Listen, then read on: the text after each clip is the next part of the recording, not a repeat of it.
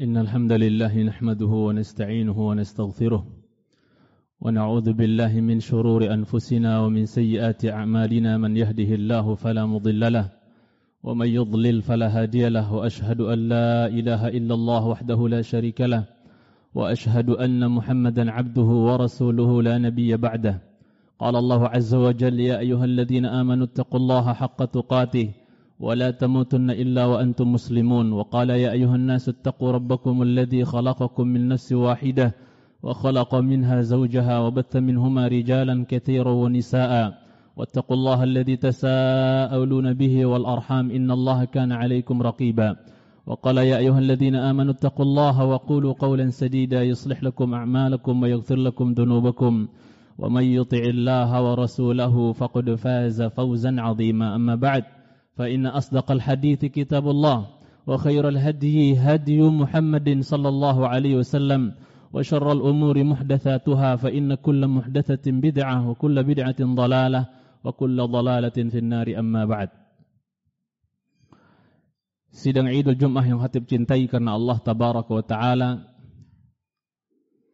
adalah di antara nama-nama Nabi kita yang mulia alaihi salatu wassalam, di samping nama-nama yang banyak yang beliau miliki. Dan banyaknya nama seseorang menunjukkan kemuliaan orang tersebut. Tatkala Allah memiliki nama yang banyak bahkan lebih dari 99 nama, menunjukkan dia zat paling agung dan paling mulia. Tatkala Nabi kita sallallahu alaihi wasallam memiliki nama yang banyak, menunjukkan beliau adalah Nabi yang mulia alaihi salatu wassalam.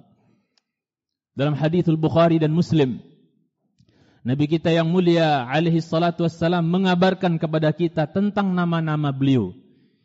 Innali asma'an.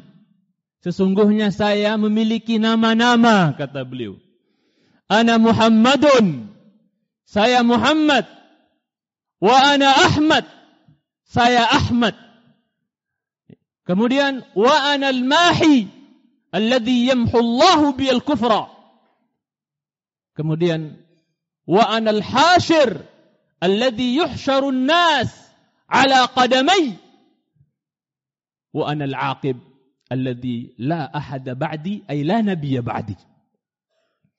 Ditambahkan dalam riwayat Muslim di antara nama beliau al-muqaffa, di antara nama beliau nabiyur rahmah, di antara nama beliau nabiyut taubah dalam sahih Muslim. Bahkan beliau Nabi Yusa'ah. Nabi SAW bersabda, saya memiliki nama-nama. Saya Muhammad. Saya Ahmad. Yang dua-duanya maknanya sama. Orang yang terpuji, paling terpuji SAW. Orang yang mulia, orang yang terpuji.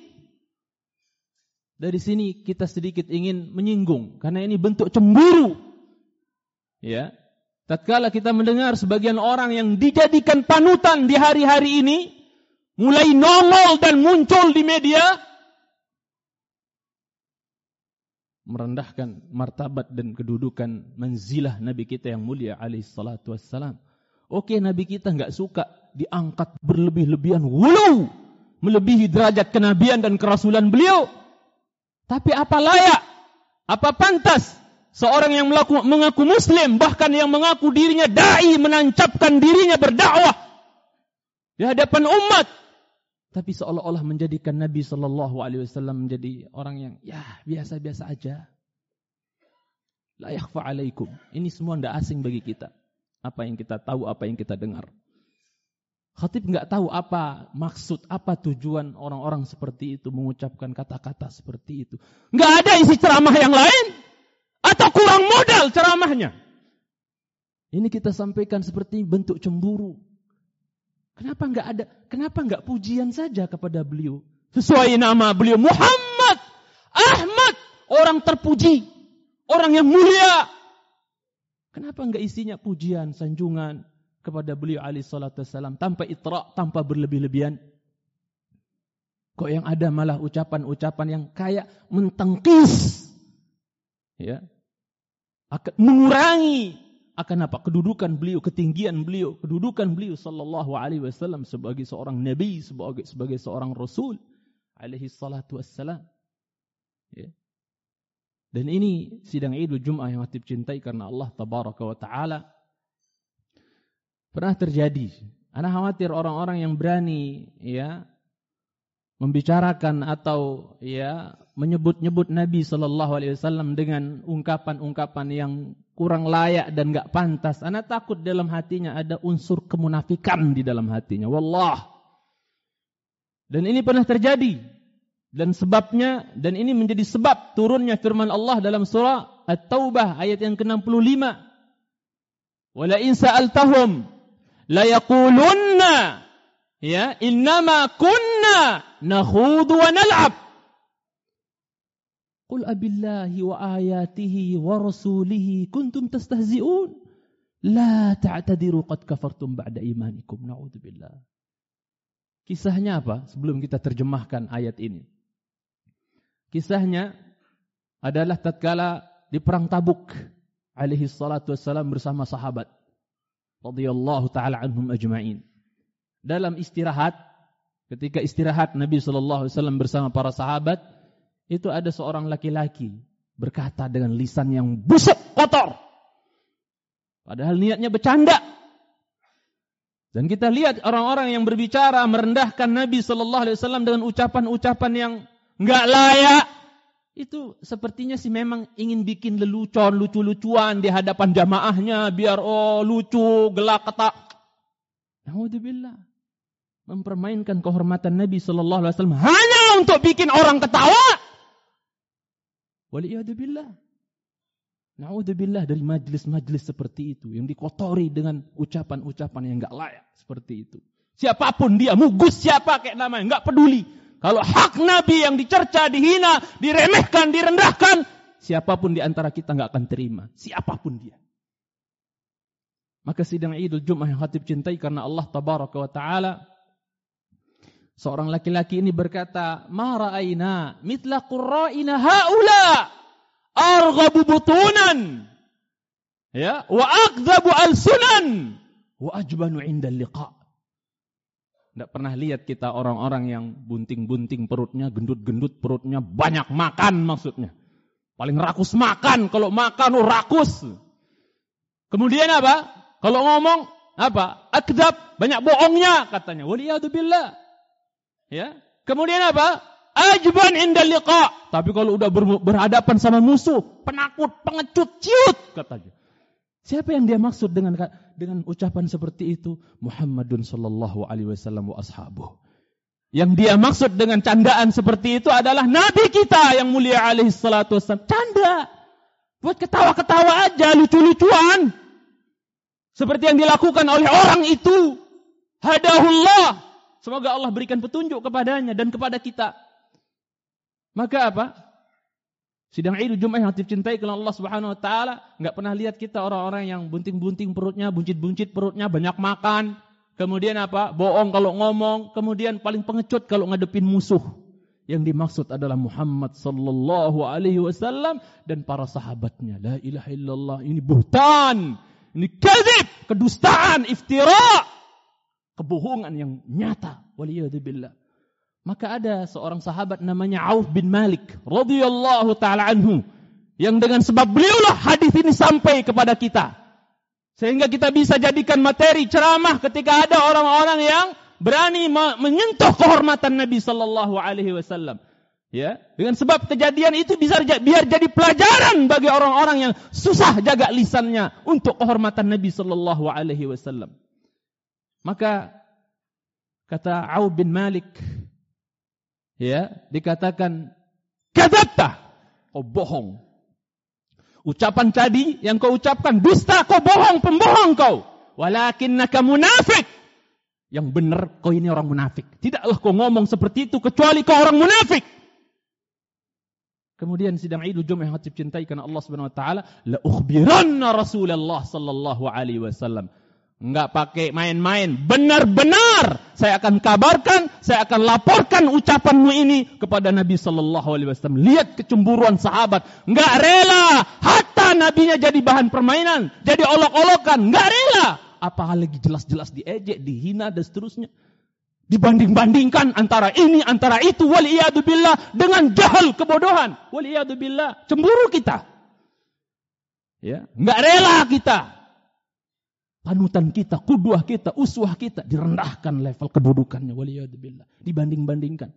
Kalau khatib boleh bilang mohon maaf di mimbar yang mulia ini. Kalau kotor ucapannya mohon maaf. Kalau mau dibanding-bandingkan Nabi Muhammad SAW dengan orang yang dia sebut, enggak ada tai-tainya dibandingkan jasa Muhammad SAW. Kenalkah kita Islam? Kenalkah kita Allah? Kenalkah kita agama yang hak ini? Kalau beliau tidak mengajarkan kepada kita, kalau bukankannya jasa beliau mengajarkan kepada sahabat turun temurun, kemudian ya dari Arab sana pedagang-pedagang Muslim datang ke negeri kita, mendakwahkan Islam, Islam menyebar di negeri kita menjadi Muslim terbesar. Subhanallah, itu dari siapa asalnya? Asal muasalnya dari mana? Dari siapa? Dari bapakmu? Dari Rasulullah Sallallahu Alaihi Wasallam? Dari mana? Allahu Akbar. Ini kecemburuan. Kita tidak sedang mencerca siapa, menghina siapa. Cuman kita ingin membela kekasih kita, Muhammad Sallallahu Alaihi Wasallam. Kemudian laki-laki tersebut, ketika Rasulullah Sallallahu Alaihi Wasallam dikabarkan, ya, maksudnya ketika Rasulullah Sallallahu Alaihi Wasallam mau dikabarkan oleh Auf bin Malik, ternyata ketika Auf bin Malik sampai kepada Rasulullah Sallallahu Alaihi Wasallam, sabaqahul Quran. Quran sudah, wahyu sudah turun duluan, ngasih tahu Nabi kita ada orang ngomong begini-gini Muhammad. Wahyu sudah turun duluan, Jibril sudah datang duluan sebelum Auf bin Malik ngasih tahu Nabi kita Sallallahu Alaihi Wasallam. Yaitu tadi ayatnya. Ya. Kemudian tatkala ya laki-laki tahu, laki-laki tersebut yang ngomong kotor tadi itu, yang bercanda tadi itu tahu kalau dirinya dilaporkan kepada Rasulullah Sallallahu Alaihi Wasallam, maka dia datang mau minta maaf. Nabi marah, beliau naik ke atas onta beliau alaihi salatu wassalam, pergi marah Sallallahu Alaihi Wasallam. Laki-laki itu kata Abdullah bin Umar, ya anaknya Umar, Abdullah bin Umar, laki-laki yang ngomong busuk tadi itu, canda-canda busuk tadi itu dia pegang pelana onta Nabi Sallallahu Alaihi Wasallam ingin minta maaf. Kami hanya bercanda ya Rasulullah untuk menghilangkan letih dalam perjalanan, cuman main-main saja ya Rasulullah, minta maaf. Saya lihat kakinya itu tergerus, saya lihat kakinya itu kesandung-sandung batu sampai berdarah-berdarah, ingin minta maaf kepada Nabi Sallallahu Alaihi Wasallam. Tapi Nabi jalan terus menunjukkan beliau enggak suka dijadikan Allah, ayat-ayatnya, Rasulnya sebagai bahan ejek-ejekan, sebagai bahan ketawaan. Gak suka beliau Sallallahu Alaihi Wasallam. Dibiarkan saja. Ya, kayak orang diseret itu laki-laki tersebut. Sambil Rasulullah Sallallahu Alaihi Wasallam mengatakan, tatkala laki-laki itu berkata, kami cuma bercanda ya Rasulullah. Kami ingin menghilangkan ya keletihan dalam perjalanan saja dan seterusnya. Maka Nabi mengatakan, abillahi ayatihi wa rasulihi kuntum tastahzi'un. Apakah terhadap Allah dan ayat-ayat Allah dan Rasul Allah kalian bercanda, kalian main-main, ya, kalian perolok-olok? La ta'tadiru, jangan minta maaf. Qad kafartum ba'da imanikum. Kalian telah kafir setelah kalian beriman, kata Rasulullah Sallallahu Alaihi Wasallam membacakan At-Taubah ayat 65 tersebut. Aqulu qouli hadza wa astaghfirullah li wa lakum wa lisairil muslimin wal muslimat min kulli dhanbin wa khati'ah fastaghfiruhu innahu huwal ghafurur rahim.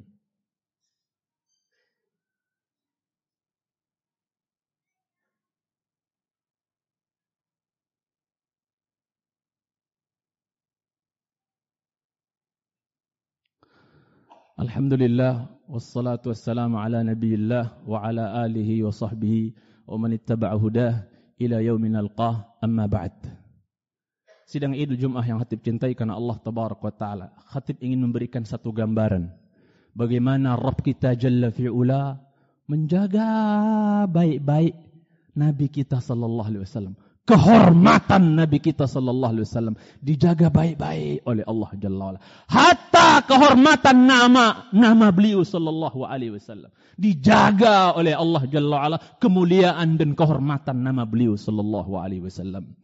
Ketika turun surat Al-Masad, tabbat yada abi lahabi watab ma aghna anhu maluhu wa ma kasab sayasla naran data lahab wa imra'atuhu hammalatal hatab fi jidiha hablum min masad. Istrinya Abu Lahab yang bernama Ummu Jamil masuk dalam ayat tersebut, dalam surat tersebut. Wa imra'atuhu, dan istrinya Abu Lahab yaitu Ummu Jamil, hammalatal hatab, mengambil kayu bakar yang berduri yang untuk dia letakkan di jalan Nabi sallallahu alaihi wasallam supaya Nabi tertusuk kakinya, mengganggu Nabi sallallahu alaihi wasallam. Begitu turun ayat tentang bahwasanya dia bersekongkol dengan suaminya untuk mencerca, menghina, merongrong, memfitnah, menyakiti Nabi kita sallallahu alaihi wasallam. Allah kasih tahu dia bahwasanya dia akan jadi partner suaminya di neraka nanti. Tiji dia belum mimasat. Di lehernya nanti ada kalung kayak apa? Dari api nanti di jahanam menurut sebagian tafsir. Dia marah, dia merasa dihina dengan turunnya ayat tersebut. Dia anggap ayat itu yang turun, surat Al-Masad itu yang turun, itu dianggap syair. Karena ada sajak di sana. Tabbat yada abi lahabi watab, ma aghna anhu maluhu wa ma kasab. Bersajak. Dianggap syair. Maka dia tidak terima. Ternyata namanya ada kecantum di situ. Maka dia datang, bawa batu besar, ingin nimpuk Nabi kita sallallahu alaihi wasallam. Nabi kita lagi duduk sama Abu Bakar. Maka Abu Bakar khawatir nih. Ummu Jamil datang, bibi beliau datang, istri daripada paman beliau datang, bawa batu. Siapa lagi yang mau ditimpuk kalau bukan Muhammad sallallahu alaihi wasallam? Maka kata Nabi SAW, "Dahu fa innahu lan tarani, fa innaha lan tarani." Biarin saja, dia enggak ngelihat saya kok, tenang aja. Dia enggak akan ngelihat saya. Maka Abu Bakar heran, gimana engkau di samping saya? Bagaimana mungkin gak melihat engkau? Dia gak akan lihat aku. Tenang aja Abu Bakar, biarin saja. Datang dia. Gak lihat dia Rasulullah SAW di samping Abu Bakar. Mana temanmu itu si Muhammad? Dia menghina saya. Dia mencerca saya. Wa mra'atuhu hammalatal hatab. Mana dia? Tak timpukin palanya nih. Mana dia? Allahu Akbar. Kata Abu Bakar, ma kana yaqulu syi'ra wa ma hajaki. Muhammad itu enggak pernah mengucapkan syair. Karena dia bilang, ini dalam syairnya Muhammad dia masuk-masukkan saya, dicerca-cerca saya pula itu. Dalam syairnya. Kata Abu Bakar, Muhammad itu enggak mengucapkan syair. Wa ma'allamnahu syi'ra ma yanbagilah. Kami enggak ajarkan Muhammad syair dan tidak layak syair buat Muhammad itu. Dan dia tidak pernah mencerca engkau. Enggak pernah Muhammad itu. Akhirnya marah-marah, ngamuk-ngamuk. Dia ucapkan syair yang terkenal di sisi orang Arab. Sampai bocah-bocah Arab mengucapkan syair tersebut. Isinya apa? Mudhammaman qalayna wa dinahu abayna wa amrahu asayna. Mudhammaman qalayna wa dinahu abayna wa amrahu asayna. Itu senandung orang-orang Quraisy dahulu. Hatta bocah-bocah Quraisy kafir di jalan itu sandungannya seperti itu. Yang mereka senandungkan seperti itu. Apa artinya? Mudhammaman. Lihat. Nama Nabi kita Muhammad diganti oleh mereka jadi mudhammam. Muhammad orang terpuji, mudhammam orang tercela, hina. Diganti nama Nabi kita sallallahu alaihi wasallam. Mudhammaman qalaina. Mudhammam itu kita benci dia. Maksudnya adalah Muhammad. Enggak mau disebut Muhammad karena Muhammad terpuji hatinya. Si tercela itu kita benci dia. Wa dinahu abaina. Agamanya ogah kita masuk. Enggak usah masuk agama dia. Wa amrahu asayna, perintah dia, ajakan dia, udah bangkang aja, maksiati, jangan dituruti. Begitu. Akhirnya dia pergi. Akhirnya dia pergi. Abu Bakar heran ketika dia pergi. Ummu Jamil itu pergi, istri Abu Lahab pergi. Ya Rasulullah, tidakkah dia melihat engkau? Kata Rasulullah sallallahu alaihi wasallam, sesungguhnya Allah telah tutup mata dia dari melihatku. Allah telah tutup pandangan dia dari melihatku. Sebagaimana ketika beliau mau dibunuh, waktu itu Ali menggantikan tempat tidur beliau sallallahu alaihi wasallam, beliau keluar santai saja. Pemuda-pemuda utusan dari semua kabilah Arab Mekah itu enggak ada yang lihat beliau sallallahu alaihi wasallam. Itu. Kemudian sidang Idul Jumat yang hati cintai karena Allah Subhanahu wa taala, Nabi sallallahu alaihi wasallam mengatakan setelah itu kepada Abu Bakar, "Abu Bakar, amara aita? Tidakkah kau lihat bagaimana Allah Jalla wa Ala membela saya?" Melindungi saya, membela saya, hatta pada nama saya. Allah bela saya, Allah jaga nama baik saya, hatta nama saya. Sampai pun nama saya Allah jaga. Bagaimana? Yadummuna mudhammaman wa ana Muhammadan. Kan yang mereka celah si Mudammam. Siapa Mudammam? Boh, nggak tahu saya. Saya kan Muhammad namanya. Yang mereka celah kan Mudammam. Saya Muhammad. Berarti saya nggak kena dong celaannya. Subhanallah.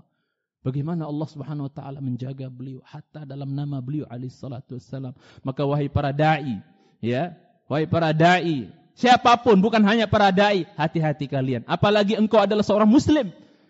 Yang Syekhul Islam Ibnu Taimiyah rahimahullah taala menjelaskan, ya, itu apa? Ya, menjelaskan bahwa kalau orang muslim yang mencerca, menghina Nabi sallallahu alaihi wasallam, murtad dia, bisa kafir. Waliyadzubillah. Ya. Yang mengejek, memperolok-olok Nabi sallallahu alaihi wasallam, bisa murtad dia, bisa kafir dia. Khatib akhiri khutbah kedua ini dengan satu kisah yang mudah-mudahan jadi pelajaran buat kita semua. Hati-hati kaum muslimin. Ya, hati-hati. Ya. Hati-hati juga dari dai-dai yang bergampang-gampangan dalam berucap, berkata tentang kehormatan Nabi kita sallallahu alaihi wasallam. Ya.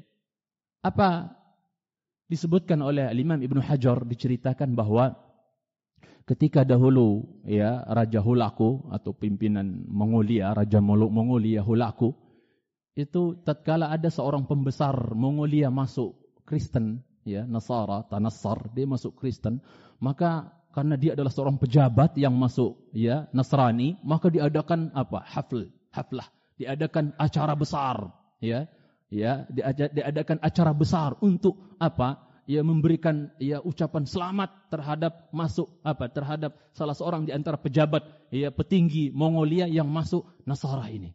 Maka diundang semua dai-dai Nasrani, pendeta-pendeta diundang semuanya. Dan ini kita akhiri dengan khutbah kita. Maka apa? Datang mereka di hari yang telah ditentukan. Ya, akhirnya apa? Ya, ada seorang di antara pendeta dai Nasara ini itu sok cari muka depan Raja Hulaku. Maka apa? Dia mulai berbicara tentang Nabi kita sallallahu alaihi wasallam, mencela, menghina Nabi kita sallallahu alaihi wasallam. Muhammad kada, Muhammad begini, begitu, begini. Dicela Nabi kita sallallahu alaihi wasallam. Kebetulan di istana itu ada apa? Ada seekor anjing untuk berburu. Anjing berburu. Dipakai untuk berburu. Itu ketika anjing tersebut, lihat seekor anjing enggak terima Muhammad sallallahu alaihi wasallam dicerca, dihina. Anjing lu enggak terima. Seekor anjing enggak diterima. Apalagi kita yang punya otak, yang punya akal. Nabi kita direndahkan, dihinakan, wallah enggak terima. Ya. Maka apa? Anjing tersebut ngamuk-ngamuk. Ya. Bahkan apa? Menerkam laki-laki tersebut, maksudnya pendeta tersebut diterkam. Kemudian dia ditolong sama pendeta-pendeta yang lain, dilepas gigitannya tersebut. Maka dikatakan oleh pendeta-pendeta yang lain, sepertinya kau digigit oleh anjing ini karena dia marah, karena kau mencerca kehormatan Muhammad. Kau menghina kehormatan Muhammad tadi. Makanya dia marah. Dia ngeles. Dia bilang, enggak, tadi tangan saya agak mengarah ke anjing itu, agak berisyarat ke arah anjing itu. Mungkin dikira saya mau pukul dia, padahal enggak, cuman saya nunjuk aja, berisyarat aja, dikiranya saya mau pukul dia, makanya dia marah katanya. Oke, kalau gitu, selesai perkara, balik lagi dia cerca, lebih sadis lagi dia cerca, dia hina, rendahkan Nabi kita sallallahu alaihi wasallam. Anjingnya makin ngeri lagi, makin garang lagi, makin ngamuk lagi, sampai rantainya putus. Dia ngamuk, rantainya putus, talinya putus, diterkam pas di lehernya pendeta tersebut, diterkam digigit, kemudian jatuh mati pendeta tersebut. Dengan sebab itu sekitar 40 ribu orang Nasrani Mongolia di hari itu masuk Islam rame-rame. Diambil pelajaran, kalau seekor anjing enggak ridho, enggak rela yang namanya Muhammad sallallahu alaihi wasallam dihina, ya, seperti itu, sehingga dia sampai menerkam dan membunuh laki-laki yang menghina tersebut, berarti tidaklah itu menunjukkan kecuali Muhammad itu memang nabi yang hak, yang benar, yang datang dari Allah Jalla wa'ala. 40 ribuan masuk Islam orang-orang Mongolia. Subhanallah. Seekor anjing sidang Idul Jum'ah yang Khatib cintai, enggak terima Nabi sallallahu alaihi wasallam dihina. Bagaimana dengan kita? Maka Khatib selingi khutbah kita yang berunut dengan khutbah ini agar kita, ya, betul-betul membela kehormatan Nabi kita sallallahu alaihi wasallam. Jangan sampai ada orang yang berani untuk menghinakan, merendahkan beliau sallallahu alaihi wasallam.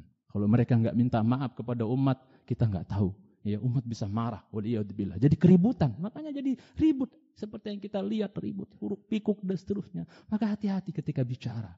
Kul khairan taslam ay tagnam awiskut an syarrin. Ya. Apa? Taslam ay tagnam. Wa illa fa'lam annaka satandam. Ibnu Abbas radhiyallahu ta'ala anhu mengatakan. Kul khairan. Ya. Tagnam. Ya. Awiskut an syarrin. Taslam. Wa illa fa'lam annaka satandam. Ucapkan yang baik, kau akan beruntung. Atau diam dari mengucapkan yang buruk. Diam dari mengucapkan yang buruk, kau akan selamat. Kalau enggak, kau tetap ngomong, ketahuilah kau akan menyesal.